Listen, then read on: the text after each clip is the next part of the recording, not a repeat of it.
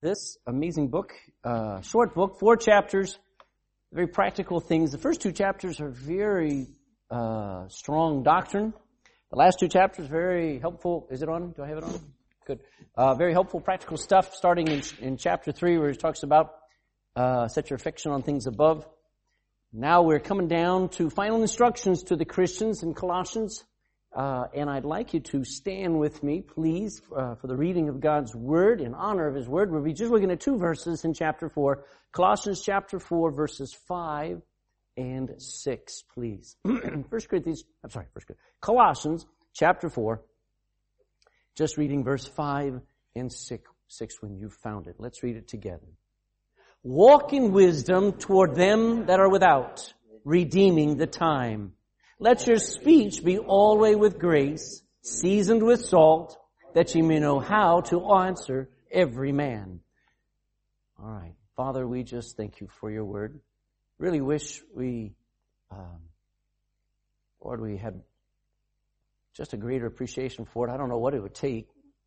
I think if we lost our phones, if the electricity was switched off, and uh, we had nothing for a couple of weeks, we might actually start to value your word again like it deserves. But tonight, we've dedicated some time to hear your word. We've asked, and I ask you now, God, that you would um, just soften our heart toward these three very important and vital instructions to the church at Colossae and to the church in Ballincollig, Lord, about how to live in this very dark world. God, give us some practical instruction. May we take it seriously, please. In Jesus' name, amen. Amen. You may be seated. All right, as uh, we're wrapping these things up, Paul is is finishing up the letter, and um, we've just basically got this week and next week, and we'll be done with Colossians. He has covered a lot of ground. He's talked about the deity of Jesus Christ. It is one of the strongest books proving the deity of Jesus Christ, proving he is the Messiah. There were there are always nutcases in every church, all right? So look to your left, look to your right, and realize it may be one of those guys. Uh, there are always people who are like, oh, there's no resurrection, which was the problem in the Corinthian church. Oh, um, uh, uh, Jesus wasn't really physically here. All of these strange, they had, they must have had YouTube preachers back then in that day as well, I guess. Because you get these weird things. So Paul addresses those things, disproves them, and, and proves that Jesus is the, the, the done deal, the Messiah, he, he taught what to expect of pastors and teachers because there were people always coming along who seemed to be very smooth talkers, who seemed to be able to sway the crowd, to be good, uh, uh, persuasive speakers. And Paul was trying to say, this is what you should expect of the preachers of the Word of God and the teachers. He also emphasizes just how complete we are. There is, is there is a bad element of Christianity out there, and I say bad, wishing I could make it as the word as bad as it is that teaches that Christians are not complete and that Christians have to do, do, do, do. Even though you got saved, you're really not saved until you finally die. Then you'll find out if you really did enough. And that is a damnable heresy. That is a, that's putting all of the work on you and not on Christ. And it's a wrong thing. Paul fixes that in Colossians. He explains about mortifying the flesh putting it to, uh, uh, into the mortuary and walking away from it and putting on the new man in Christ in your, in your, ha- in your habits and about saturating our lives with the Word of God. You can't just nibble on it. You've got to make it your feast and your day and your life. And then he talks about here in chapter 4, at the end of chapter 3, in the beginning of chapter 4, he talks about the Christian home and our work life. So then he writes some very final instructions. We talked about last week, just continue in prayer. What a great challenge that is uh, chapter 4 in verse 2 has three words, continue in prayer. And, and that's a great encouragement. He obviously, he did not have to write to the Colossians and say, hey, start praying. He knew that they were praying. And that, that'd be a great testimony to have. That people would know that you are a prayer Does that make sense? And so Paul says, guys, keep it up. Just, just keep doing it. Just keep praying. Watch while you pray. He uses a, a, an older word that we don't think, you know, like we watch TV and we watch the horizon and stuff like this, but who watches when they pray? And it deals with being spiritually sensitive to demonic attack, to, to spiritual needs. Somebody may see, somebody may say, uh, uh, such and such is a problem, but you can pray and you can see there's a deeper issue and you need to pray about that. You need to pray against the spirit behind the problem and so on and so forth. So watch while you pray. Be thankful when you pray. And then he also throws in and says, remember to pray for the people you take advantage, take advantage of or take for granted. That's the right word. Sometimes we think that the pastor is, is superhuman. He doesn't have problems. He doesn't have spiritual attack. Uh, he doesn't need prayer. We need to pray for everybody else, but we forget to pray for the pastors and the Bible teachers and the missionaries. And Paul says, don't forget about some of us who don't complain. Okay? And Paul, just very practical, he talks about continuing in prayer. Now, tonight, we're going to talk about be careful. He finishes up and he says, and make sure you're careful about how you live because you're being watched. We read there, let me read it again, walk in wisdom toward them that are without. Now, when we think of the word without, we mean it, it's like them that are lacking. But the without, in your King James Bible, means them that are outside. There's within, those of us who are here within, and there are those that are without. Does that make sense? So that's the use of the word. So be careful how you live because of those people outside of the church who are watching us. And then he says, redeeming the time. We'll talk about that. And then he finalizes, finally, he, he finishes off in verse 6, let your speech be always with grace, seasoned with salt, that you may know how to answer, how you ought to answer every man may ask you a question or may attack, um, uh, attack what you're doing and how you live. So, first thing, there are three things I want us to look at tonight. The first one is be wise in the way you live amongst the world around you. What does that mean? It simply means stop living like everyone else. Let's go to 2 Corinthians chapter um, 6. 2 Corinthians chapter 6. And I'll start with Patrick. If you will read 2 Corinthians 6.18, please. Walk in wisdom toward them that are without, as if to say, be careful how you live. Now, here, very strong words, 2 Corinthians 6.18, Patrick. I said 618. Sorry, it should be 17. I apologize. No, just 17. Wherefore come out from among them, and be separate, saith the Lord, and touch not the unclean thing, and I will receive you. Okay, so he says there there is a, a difference between a believer and a non-believer. He actually lists some of them. Verse 14 says, "Be not unequally yoked together with unbelievers." That involves marriage. It involves work relationships. Don't be unequally yoked, like if you were to start a business and you were 50-50 partners. Don't be unequally yoked together with unbelievers. what fellowship hath righteousness, that's you, with unrighteousness, that's them? What communion hath light with darkness? What concord? What agreement hath Christ with the devil? Or what part hath he that believeth with an infidel? He goes on and on. He says, so come out from among them. Don't be like them. So look at another one. Titus 2.14, Rodell. Titus 2.14.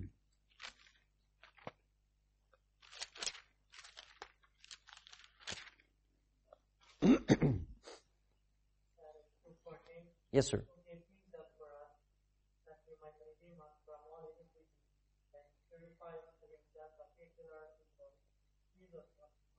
All right, so he gave what for us? All right, that's a high cost. To give his own life, he gave himself for us that he might buy us from, from sin, might redeem us from all iniquity and purify unto himself a peculiar people. So peculiar means what? I can't hear you. Somebody raise your hand. Special? Special is a good word. What's another word? Different, Andrew? Unique. I like that. Weird. Weird is, is a good thing where you're out of step. You are special, all those things, but you never knew how special it was to be a Christian until you became one. Because before you were a Christian, what did you think of Christians? Weird. Right? Okay, so, we, we were saved to be weird. We were saved to step out from the world. Not everything that you're free to do today is what you ought to do. Would you agree with that statement? Christians seem to think that as long as the government says it's okay, I'm talking about Christians, seem to think that as long as the government says it's okay to do it, it's okay to do it. No, we have a higher law, don't we? We don't just do what everybody, it, well, live together. Well, you know, it's not illegal for us to live together before we're married. I don't care. The Bible says it is fornication. It is wrong. Amen? Okay, so not everything that you are free to do as a Christian in today's world is right to do. It matters, therefore, how you live now. It matters to your spiritual strength. Most of us are spiritually weak and sickly and blind because we don't care how we live. Go to 1 Timothy chapter 4, Adelina. 1 Timothy chapter 4. You see, every Christian in this room should be a proper example of what a believer lives like. It shouldn't just be my job to live right. It should be the responsibility of every Christian in this room. I don't care. It doesn't matter who you are. You are an example of the believer. 1 Timothy 4.12.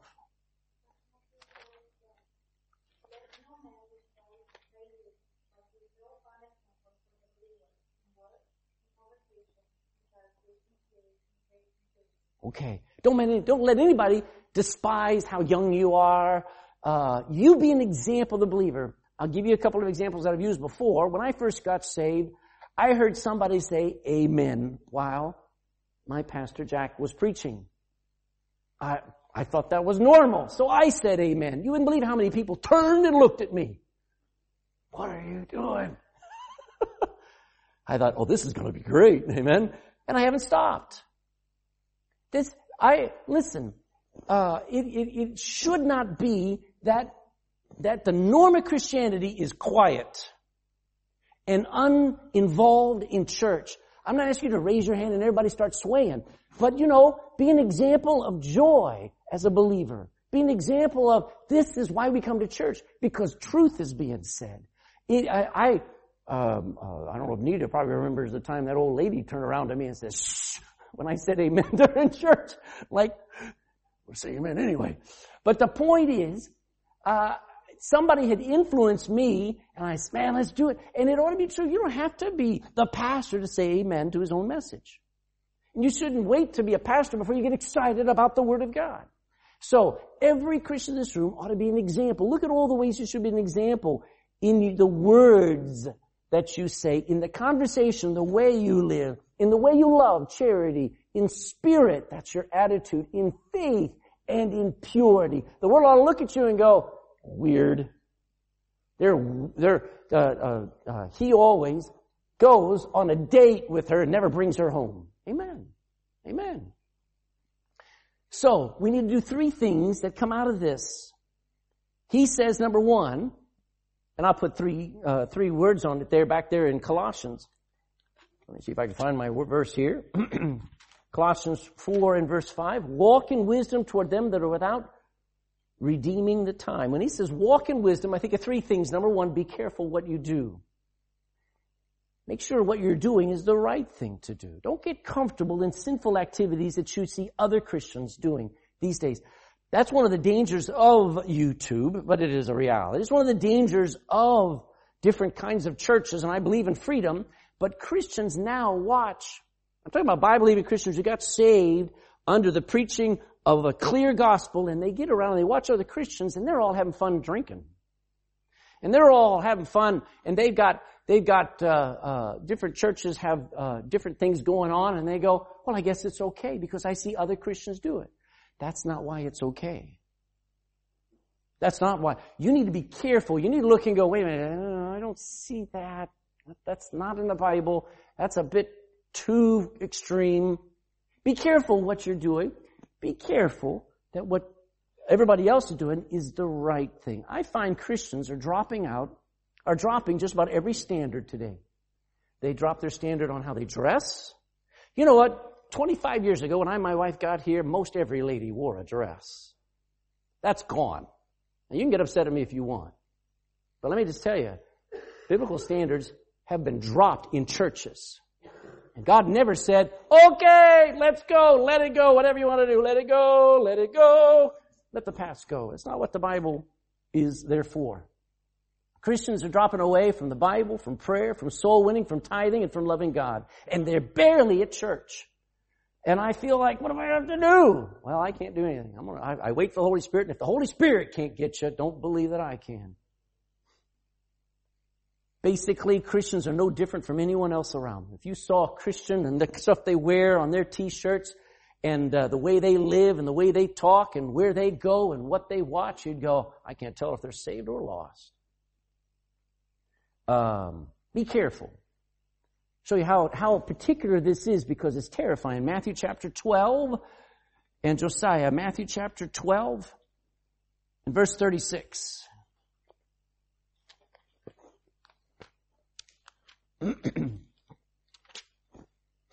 1236. But I say unto you, that every idle word that men shall speak, they shall give account thereof. So what should I be careful of? Wow, that's, that's, that's a tall order. That's a lot of work to be careful about what I say. If it's important for me to be careful about what I say, it's careful what I watch. It's careful where I go. So be careful that it's the right thing to do. Now don't, you know, put yourself under a noose and under a, a yoke of bondage that you just, I can't do anything. No, no, no, no. But wow, we've gone so far that we don't care what we do. We need to get to the place where we say, you know what, I thought about, it. I shouldn't do that. I won't do that. I'm not gonna respond that way.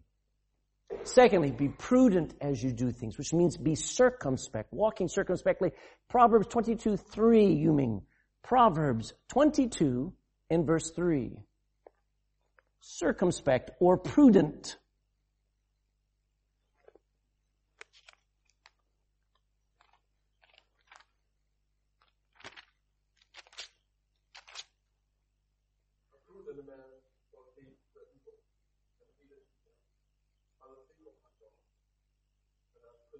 Okay, so a prudent man actually looks at what he, when I was a kid, I had friends, little f, dangerous friends who always dared me to do stupid, dangerous, deadly things.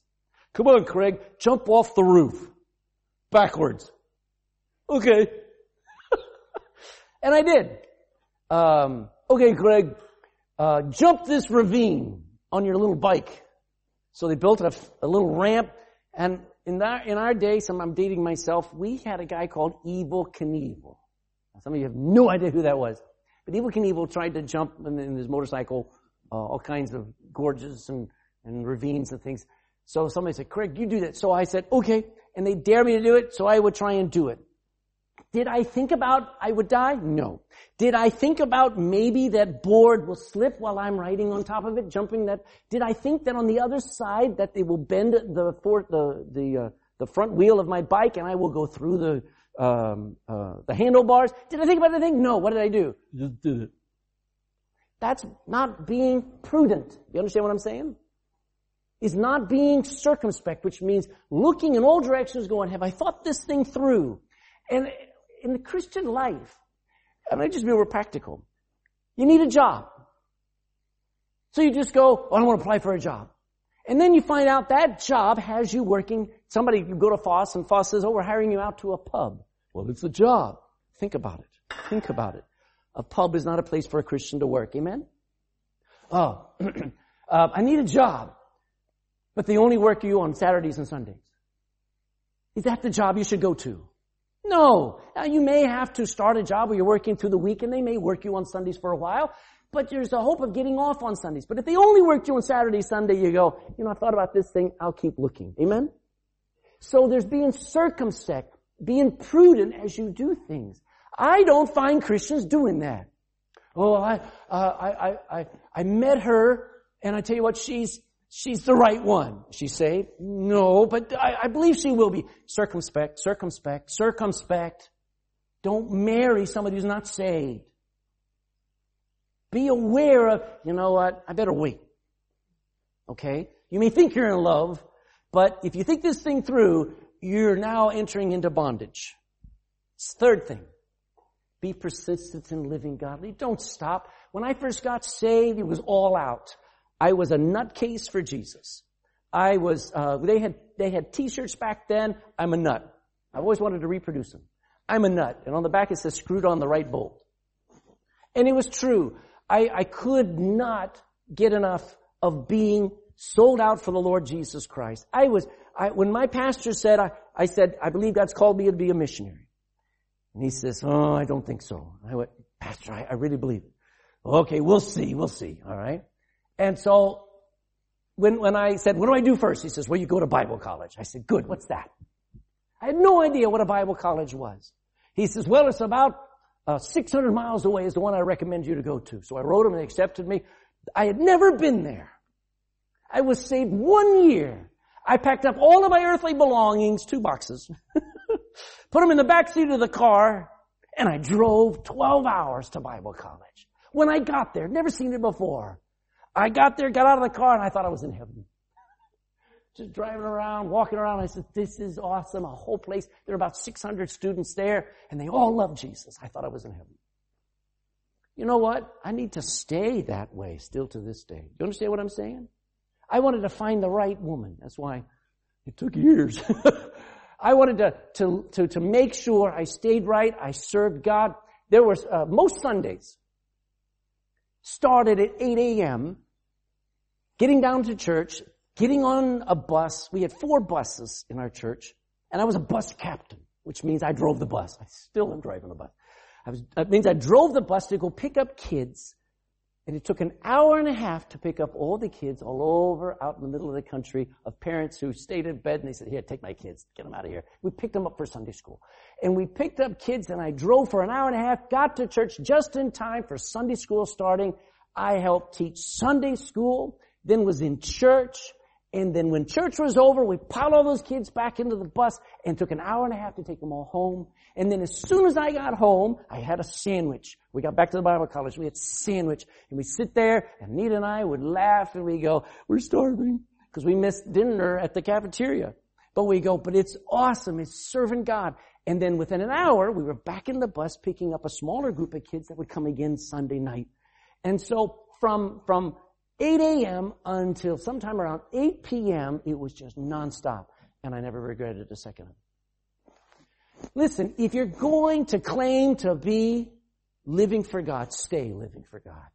Do not let off the gas pedal. Don't slow down. Stay persistent in living godly. You started this thing saying, I'm going to do right. Stay doing right. Amen. That's what Paul's saying to those Christians. He's saying his final goodbyes.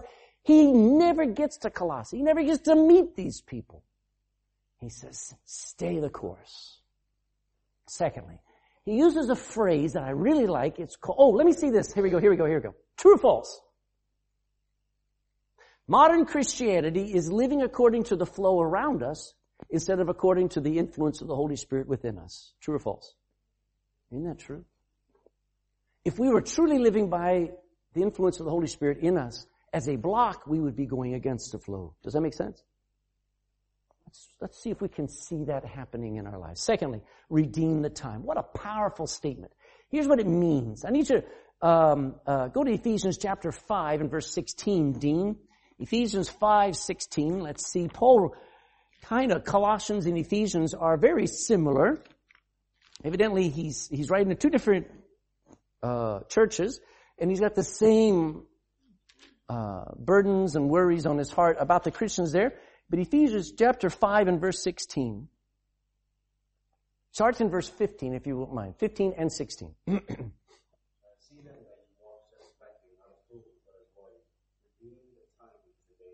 Okay, so he uses that phrase, redeeming the time, which simply means make up for lost time and don't lose any more. In other words, buy back all the time that you can to do what we should do for Christ. Redeem is a, is a, is a money word.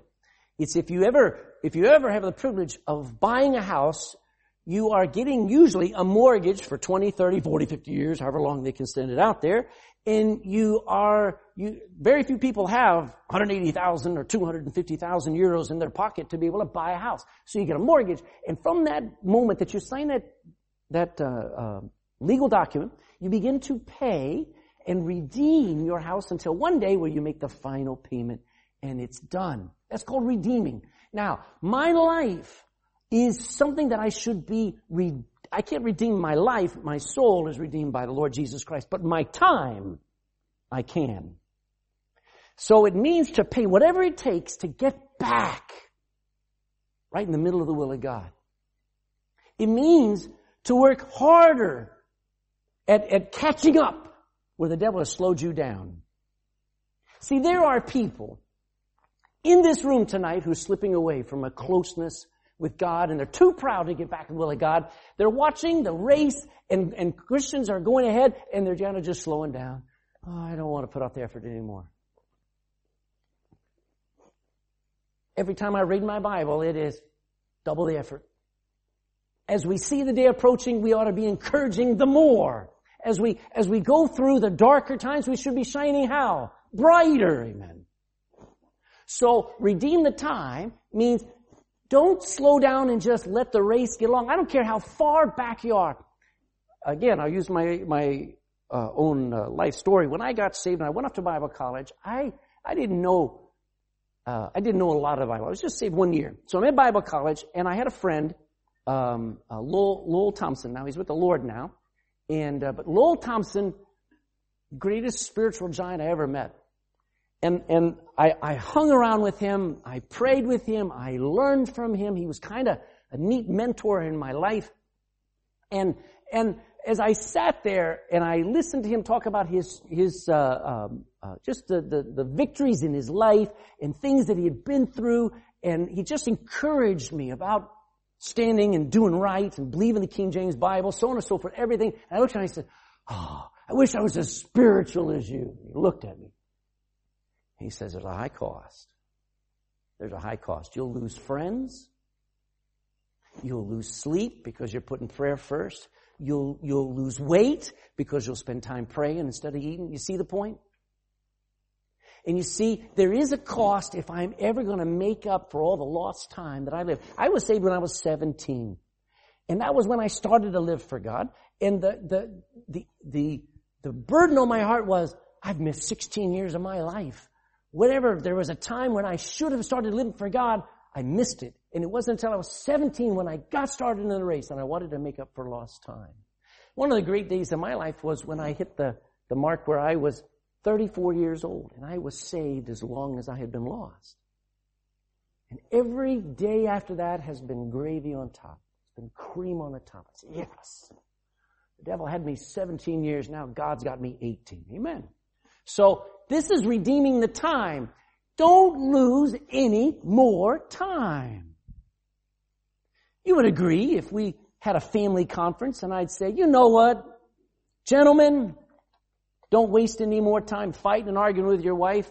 Make up and, and, and catch up and don't lose any more time with that woman because you don't know how much longer you've got with her. If we had a family conference and I'd say, uh, your kids are more important than your, than your, than your work, than your, than your job, than your money, than anything. Make up for lost time with your kids. Would everybody amen that? See, we know that there are things that are valuable to lose some things and to catch up others. Paul says, redeem the time because the days are evil. They're against us. Pay what you ever have to to get back in the middle of the will of God and stay there. Let me ask you a question. How long are you saved? Some people are baby Christians. A baby is a baby for maybe a few years. Okay? Then you get to that place where, I know we call them teenagers, but the Bible calls them young men, young adults. But that's a, how many years you been saved? Are you in your teenage years now? And then there are men and women, fathers and mothers. They're, they're mature, they're adults. How long are you saved? If you were to put yourself on that thing in years, you might say, well, I'm saved 15 years. Okay, maybe you're an older teenager. But how do you act? You still act like a baby? How long are you going to stay a baby? How long are you going to still suck your thumb when things don't go your way? How long are you going to constantly nitpick and find fault like a baby does? 1 Corinthians chapter 3, Paul, 1 Corinthians chapter 3 verses 1, 2, and 3, please.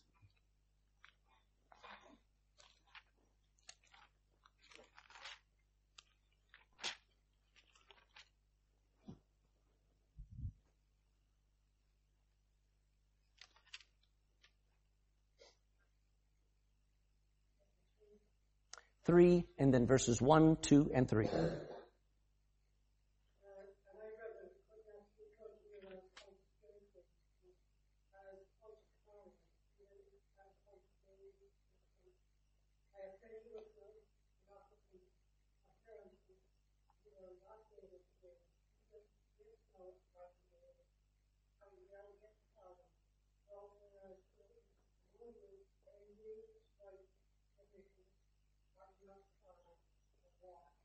Walk as men instead of as Christian men. Walk as natural men. So, can you imagine? Uh, Marcus comes home, worked all night, and he sits down, and you go, "How are you, Marcus? Are you a good little boy? Are you hungry?" Where's Marcus over there? I'm not going to look at you while I'm doing this because it'd be very embarrassing. And here's Paul going, "Would you like a spoon of porridge?" Oh, yes. Wow. Time for Marcus to get his own food, amen. Cut his own meat, chew his own food, amen.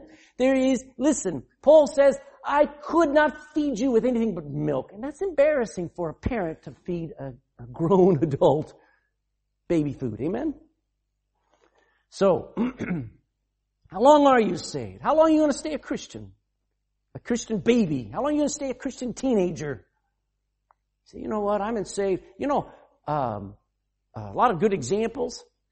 King Saul facing Goliath there, and everybody uh, terrified of, of, facing the Philistine army.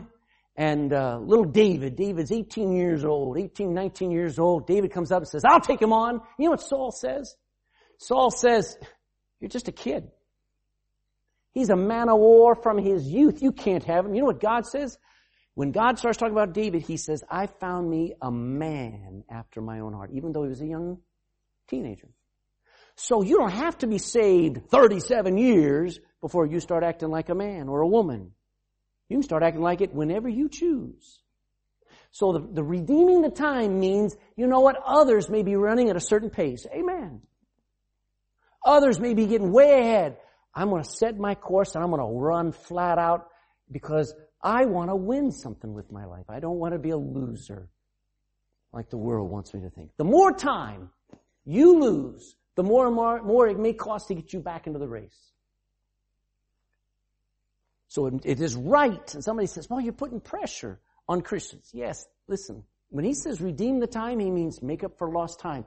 They may be all ahead of this one runner, but everybody stands up and cheers the runner who may be behind, and then he puts out that extra emphasis the last hundred meters, and he makes an all-out effort to cross that line first. Amen?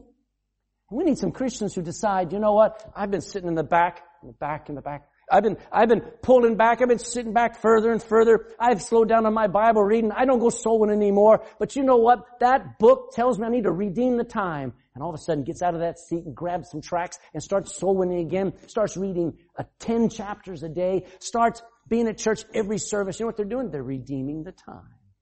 They're making up for lost time. You think Christians need to do that again today? Amen. Last point. Be gracious in your speech. Back there in Colossians 4 6. Colossians 4 6, Paul throws this in. And I guess it was a problem back then like it is today.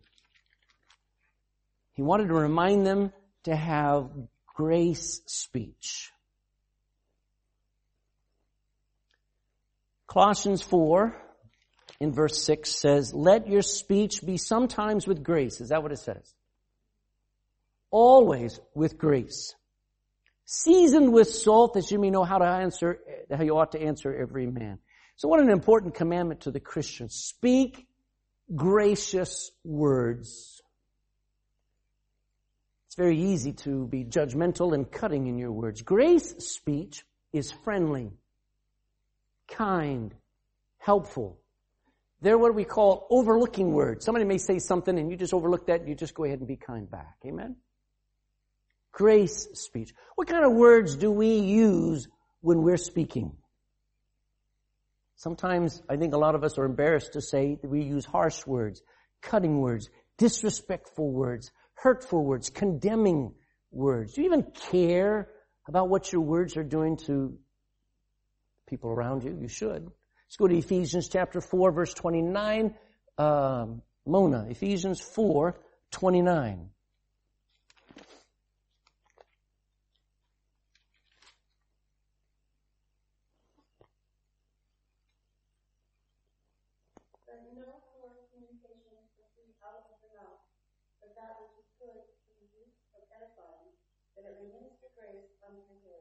Wow. That's kind of cool.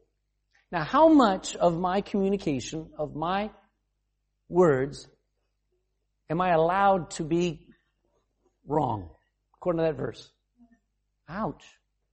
No corrupt communication proceed out of your mouth. Now, does that mean I don't think it? it's in there, but I say, no, I'm not going to let it come out of my mouth. I have to stop it at the gate. But you want to minister, you want to give grace unto the hearer. Let's go back to Proverbs 18:21. Gavin, Proverbs 18 and verse 21.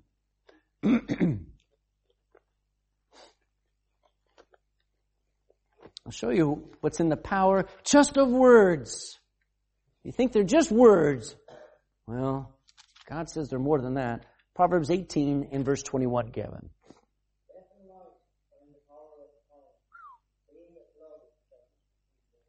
All right.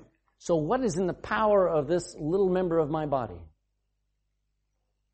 Death and life.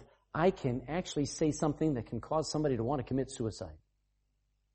And I can turn around and say something that make them want to go, thank you, I think I want to live. Death and life are in the power of my tongue. I gotta choose how I use it. I'll show you another verse. Luke 4. Uh, let's see. Um, Nathaniel there, uh, Nathaniel Lawser. Luke chapter 4 and verse 22.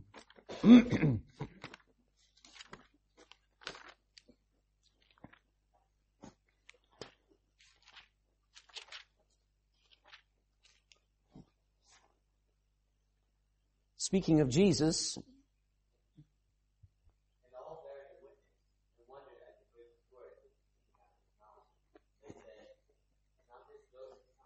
so they're stunned because Joseph was what kind of a tradesman?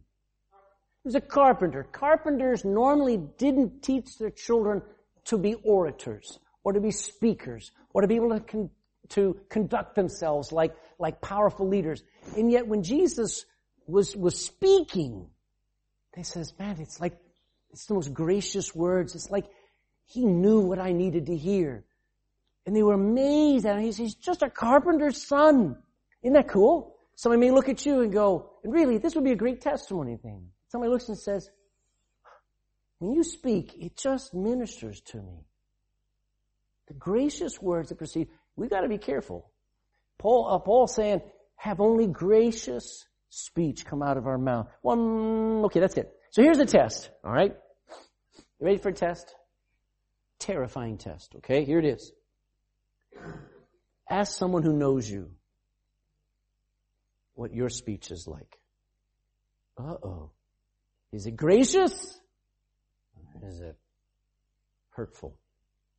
You might be surprised and very ashamed.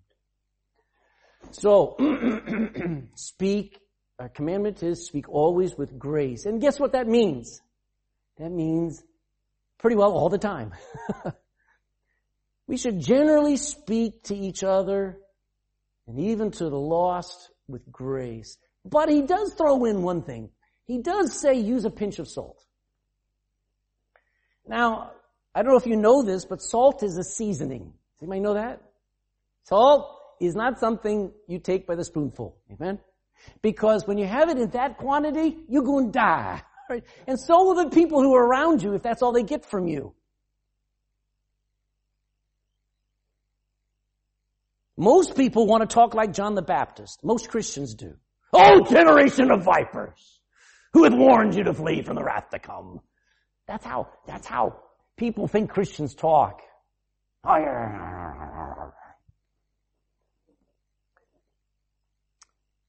But most people have it reversed. Major on grace, seasoned with salt. Amen. There is a time to rebuke in love. There is a time. Sometime my wife was telling me, this morning you're a little rough. I know, I know, I know. And you know that's not my desire, but there are some times when I need to shake up this current generation and wake up this church about creeping sin. And so if you think that I'm upset, realize one of these days you'll be facing with a God who's very upset. So I don't take it per- I'm not trying to be personal with anybody or angry at anybody or whatever. But there is some time when you bring the salt out, amen? Because sugar, sugar stick preaching, you ever heard that phrase? It's like a, like, uh, what's that rock, the, the um, what's those candies? They used to be called, huh? Lollipops, yeah, but candy rock, is that right? And, huh? Rock candy. And, well, look, you can get these lollies and you get these candy canes and they're just solid sugar, aren't they? That's what most churches are. God says, no, no, no, no, no. That's, that's sweetener. That's not even, God doesn't even say be sweet in your preaching. He says, speak the truth in love and then sprinkle some salt on it. Make sure they go, wow, okay, yeah, amen. Use a pinch of salt. It is important that we not just have biblical answers, but we know how to give biblical answers. And we give it in love. And we give it with compassion. We give it with grace. And sometimes we've got to just say, you know what? You're the one that Jesus died for. That's what made the difference to me when Maureen Smith was telling me the gospel and she said, and Craig, you're going to hell. She got my attention, man. Because all of a sudden it was personal. She threw that salt there on the, on the dinner.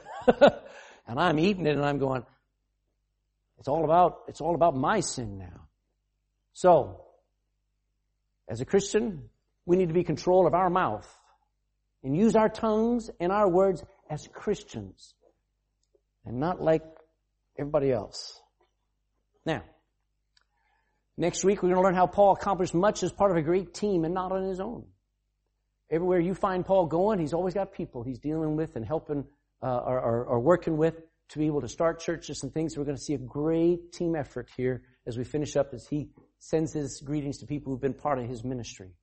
But tonight I'm going to ask you a few questions. Let's see if you were paying attention. First question. the Christian life is sometimes referred to as a race, but most of the time, did you pay attention to the word, uh, it's a verb in chapter 4 verse 5. Most of the time the, the Christian life is described in the Bible as a what? Barry as a walk. Isn't that cool? I'm glad it's not always compared to a race because a race you get worn out. But a walk, anybody can do. Walk circumspectly. See then that you walk the right way. Number two, how are we to live now that we're saved? It's a key word. It, it is a descriptive word. How, it starts, starts with a W, another W. How are we supposed to live? Uh, close, Close, what are we going to say? No, not worthy. You see the Bible word there in verse 5. Wise. Walk wisely, carefully. Three. How does a Christian view their life, their time? How do they view time? I know, but if I'm redeeming it, well, how do I, how am I viewing it? It's not just a gift. Important is halfway there. Yes. Time is like, it's not something you can just let slip by. It's like a race. If you just stand there and the guy goes, on your mark, get set, go! And everybody takes off, you're going, I can get started when I want to. No! The longer you wait, the harder it's going to be to catch up. Do you understand? Time is fleeting. You must just double your efforts if you're going to win anything in the Christian life. Four. How mature, now don't, you don't have to answer this, but you ought to answer it rhetorically in your own heart. How mature are you in the Lord? Are you still a Christian baby? Some people are supposed to be babies. Some people are at different levels of maturity. That's the truth. Maybe you're a teenager. Maybe you're mature. How mature are you? That'd be terrifying if you had to answer that. It'd be terrifying if somebody else answered it. Let me tell you what you are. Yeah. What is in the power of the tongue? Don't answer that, Gavin. yes, ma'am. You can minister grace to a hearer, or you can hurt them where they don't want to live. Mm. The power of the tongue. What kind of speech should come out of our mouths? Hmm? Come on, raise your hand. Gracious speech. Kind words. Is it okay to season our words now and then with salt? Yes or no? Yes. Don't be too afraid to sometime hurt somebody with the truth. in the olden days. And really, when I grew up, I love when I grew up because when I grew up, all medicines hurt. All medicines stung. If, if, if, you know, there were no sugar tasting mouthwashes when I was growing up. If you had a mouthwash, you switched it, whoa, whoa, it's burning my mouth. And when you had a, when you had a cut and mom put on the back Bactine and sprayed it on there, psh, mom would say, you know it's working. because it was stinging. You know, when we give the truth, sometimes we gotta give what stings. And you'll see it working when they start squirming. and you're using a little bit of salt, amen. Alright. Colossians real practical, isn't it?